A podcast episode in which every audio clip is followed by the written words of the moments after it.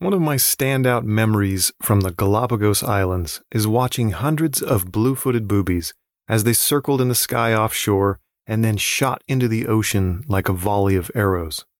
They were hunting fish, of course. Boobies and gannets plunge dive to catch fish below the surface. If they miss their targets, they will often chase fish underwater by flapping their wings, penguin style. I was told by our Ecuadorian guide that a booby's eyes are specially adapted to adjust their focus instantaneously as they cross the boundary from air to water. You can imagine the visual challenges in this situation. First, the bird needs to see a fish below the surface, then focus on it and accurately gauge its depth and position. Then, when it dives down at high speed, its eyes need to be protected from the impact with the water. If it has any hope of catching its fishy prey, the bird needs to be able to see with sharp focus underwater. When you open your eyes underwater in the swimming pool, you can't really focus on anything, can you? Well, that wouldn't work for boobies. Most animals can see well in either air or water, not both. These seabirds, however, have evolved a solution to this. In today's episode, we'll talk about the adaptations of booby eyes and many other cool things about the vision of birds.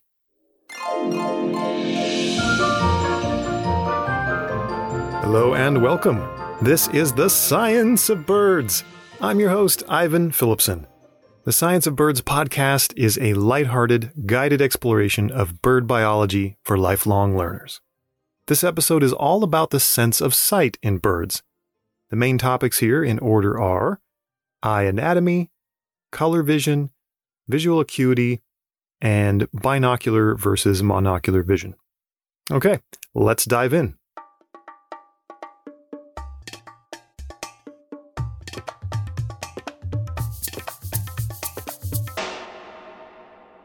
Birds and all the animals of Earth, including humans, live in a complex physical world that they must navigate through if they hope to survive and maybe leave a few ungrateful kids behind as a genetic legacy.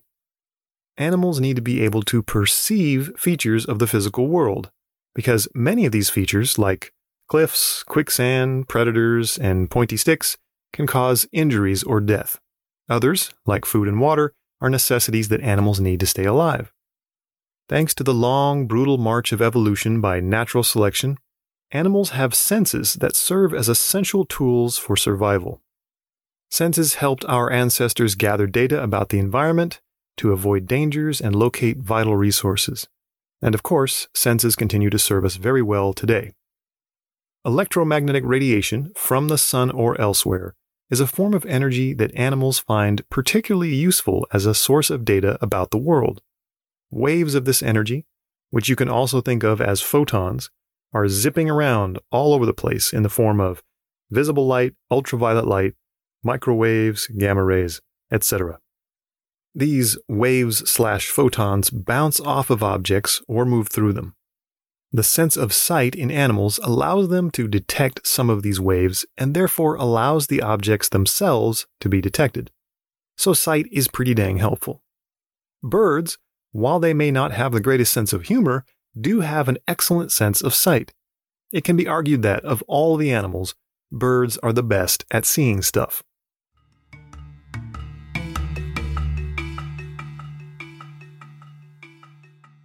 Birds are, by and large, very visual animals. For most species, sight is the primary sense they use as they go about their daily bird business. As far as we know, birds have been primarily diurnal for their entire evolutionary history, and eyesight has been important to them all along the way. I point this out because mammals went through a long period of being nocturnal. During the time of the dinosaurs, mammals were small creatures of the night, with poor eyesight, but an excellent sense of smell. When some mammals, like our primate ancestors, returned to a diurnal, daytime existence, it was again advantageous for them to see colors. So they re evolved color vision and regained some visual acuity. Meanwhile, birds have just been cruising along, perfecting their eyesight the whole time. We mammals have yet to catch up to them.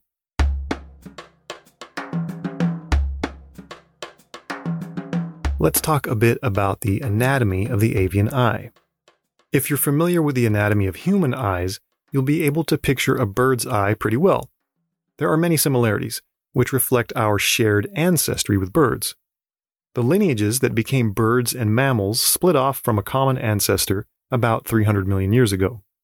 That's a lot of evolutionary time, though, so some significant differences have also accumulated. Of all animals, birds have the largest eyes relative to their body size. A bird's eyes take up a lot of real estate in its head.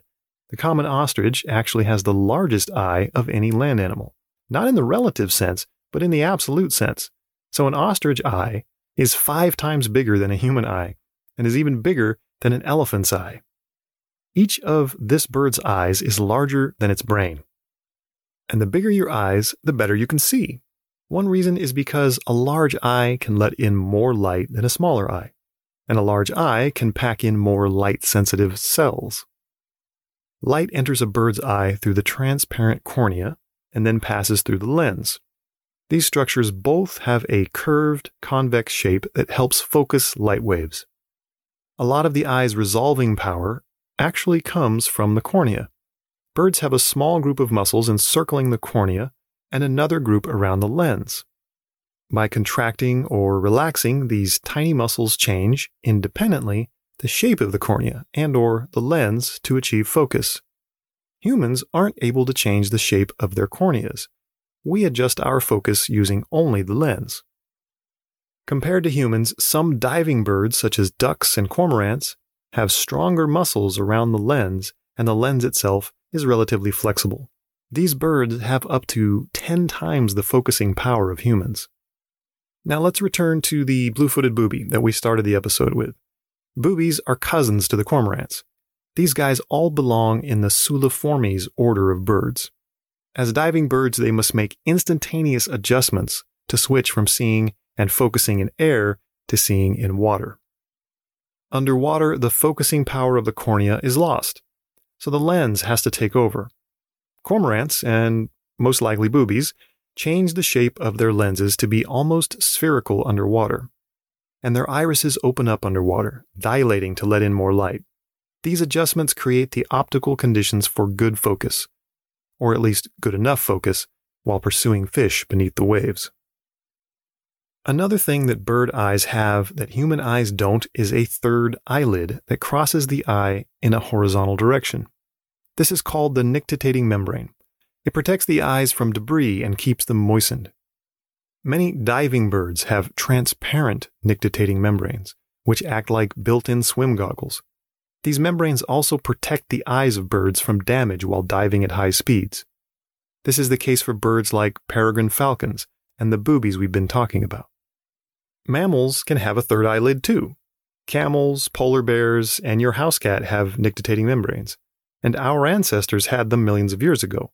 But now humans have only a sad vestige in the form of that little bump of pink tissue in the corner of your eye. It's called a semilunar fold. Okay, so after light waves enter the eye and get focused by the lens, they strike the retina. The retina is a thin layer of photoreceptor cells lining the inside wall of the eye at the back end. Light enters the eye and strikes those cells, which then produce signals that are sent to the brain via the optic nerve. The photoreceptor cells in birds are called rods and cones. Humans have these too. Rods are associated with black and white vision, whereas cones give us color vision. In the center of the retina, there is an area where the photoreceptor cells are packed in at their densest. This area is called the fovea, and it provides the highest resolution images. Unlike humans, some birds, like raptors, kingfishers, and hummingbirds, have a second fovea in each eye. One fovea provides acute forward facing vision, the other helps make out images to the side of the bird's head.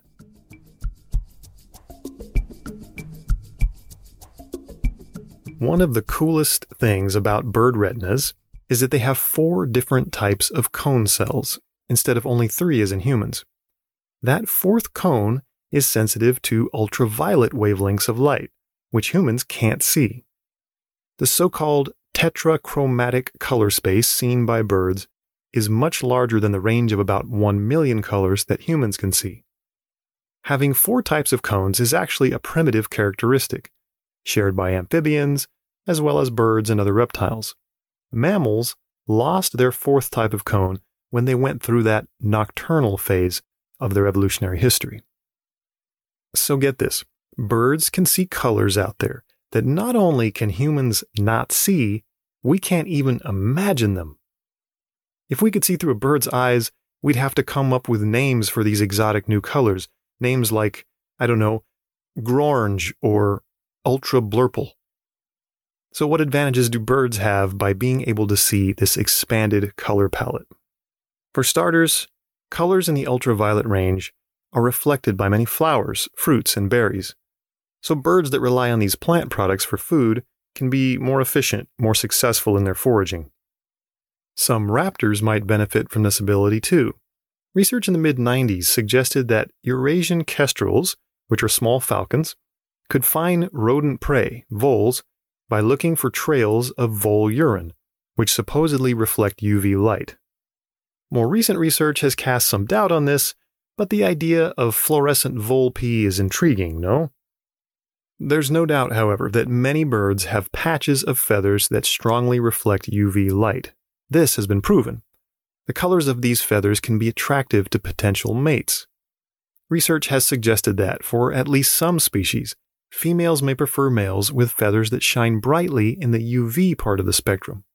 The plumage of a male in ultraviolet light might be a signal of his overall health or fitness, useful info to females looking for a mate. There's some evidence for this phenomenon in blue tits, pied flycatchers, budgerigars, and blue throats. So, as colorful as many birds seem to us, they probably look even more dazzling to each other. And interestingly, this means that some species have differences between males and females that we can't see. For example, there's a type of ant bird living in the Amazon basin called the black spotted bare eye. To us, males and females of this species are pretty much indistinguishable. But it turns out that the crown feathers on the male fluoresce brightly under UV light. This info comes from a 2005 research study on 139 monochromatic bird species, that is, species where there aren't obvious color differences between the sexes. Once UV light was taken into account, it turned out that over 90% of these 139 bird species were actually dichromatic. These birds have and can see differences between males and females that humans are completely blind to. That's so cool. This continues to be an active area of research. For example, a very recent study of wild broad tailed hummingbirds in Colorado showed that these birds can see what are called non spectral colors that include an ultraviolet component. These hummers quickly learn to associate artificially generated non spectral colors with sugar water in a feeder. Again, these are colors that humans can't see. Another feature of some bird eyes related to color vision is the presence of microscopic oil droplets in the cone cells of the retina. This oil absorbs certain wavelengths of light and actually narrows the band of wavelengths that each of the four types of cone can respond to. Many seabirds, like terns, gulls, and albatrosses, have these oil droplets. This gives them the ability to see colors more accurately and seems to give them better sight in hazy conditions. Somehow.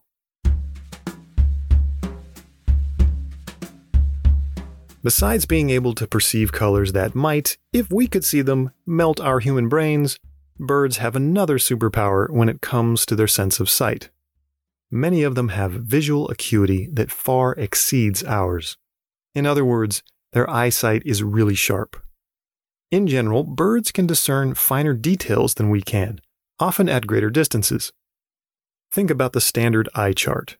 You know, the one with a big E at the top and increasingly smaller letters below. It measures visual acuity. A human has 20/20 vision if they can read the letters on the eighth line down while standing 20 feet from the chart. Some birds, like eagles, are said to have the equivalent of 25 vision. That means that an eagle could make out details of an object 20 feet away that a normal human could only discern at 5 feet away. So you could say that such an eagle would have visual acuity that is four times better than a normal human. They can spot small prey animals far below them when they're flying or perched up at the top of a tree. And this kind of acuity might also be how a crow can zero in on a discarded cheeseburger wrapper from way over on the far side of a Walmart parking lot. In general, you can think of birds as having between 2 and 8 times the visual acuity of humans. It depends on the bird species you're talking about. Not only do birds see more details in the spatial dimension, many of them are better than humans at perceiving patterns in the temporal or time dimension. By that I mean they can detect fast movements that would only be a blur to us. For example, humans can't detect movements that occur at a rate faster than 50 times a second fluorescent light bulbs flicker at about 60 cycles a second. So their light looks steady and continuous to us. But at least some birds can detect movements of more than 100 cycles a second, so they would see that fluorescent light as flickering, more like an obnoxious strobe light. It makes sense that birds would need such amazing eyesight. As flying creatures, they need to maneuver at high speed through a three dimensional space that can be filled with obstacles like tree branches, Many birds need to see and catch small, fast flying insects or other flying prey. There are so many ways that birds use their awesome eyesight. But how do they do this? What about their anatomy makes their vision so good? Earlier, I mentioned that some birds have higher focusing power than mammals due to the anatomy of their lenses and associated muscles. That's one thing. But perhaps the main feature responsible for the incredible eyesight of birds is the density of photoreceptor cells in their retinas. Remember the rods and cones we were talking about a few minutes ago? Well, the number of cone cells per square millimeter can be up to 1 million for some raptors. The house sparrow has 400,000 per square millimeter. What density do humans have? About 200,000 cones per square millimeter at best. More photoreceptor cells means higher resolution, higher visual acuity. It's like with digital cameras, where older models, circa 2005, could take only 5 megapixel photos, but cameras today can easily take 40 megapixel photos. The difference is in the resolving power of the sensors. Having more cones in your retina is like having a more powerful camera sensor. As we established earlier, having large eyes is super helpful too. Diurnal raptors like hawks and eagles have huge eyes for their size the wedge tailed eagle of Australia is thought to have the highest visual acuity of any land animal, given its big eyes and the density of cone cells in its retina. Now let's not forget about owls and other birds of the night. Besides owls, nocturnal birds include nightjars, potoos, night herons, oil birds, kiwis, and more. Kiwis are adorable, but they have terrible eyesight. But that's no problem really, because they have keen senses of smell and touch, which serve them well as they grub around for worms in the dark. Most other nocturnal birds have big eyes to gather as many photons as possible, and they can have exceptional night vision. Owls are the best known example, of course. They have relatively massive eyes, which are stuck in a fixed position in their eye sockets, in their skulls. To look around, they have to move their heads rather than their eyes. That's why owls have those famously flexible necks that can rotate their heads in almost 360 degrees. The retina of a large owl can be larger than the retina in your eye, and owl retinas are packed with rod cells. Recall that cone cells are adapted for color vision, whereas rod cells are best for black and white vision. Well, owls have almost all rods in their retinas, so they have superb night vision, but their color vision kind of sucks. Like many mammals, Owls and other nocturnal birds have a layer of shiny tissue behind the retina called the tapetum lucidum. Tapetum lucidum. This layer reflects more light onto the photoreceptor cells and improves night vision. This is what causes the eyes of these animals to shine when lit up by a car's headlights. In case you're wondering, humans don't have a tapetum lucidum. That's why my eyes don't shine in the light of my neighbor's flashlight when he catches me rummaging through his trash cans.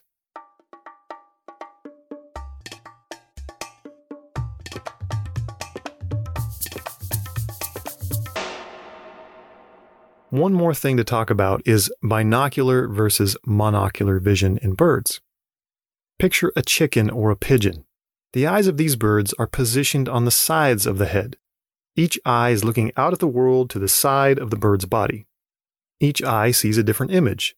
This is monocular vision. The advantage here is that the bird has a wide field of view.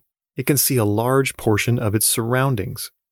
You'll often see birds with monocular vision moving their heads around and switching from one eye to the other as they inspect something. This is how they must gauge the three dimensionality, the depth of their environment. Compare that to humans. Our eyes are both looking forward.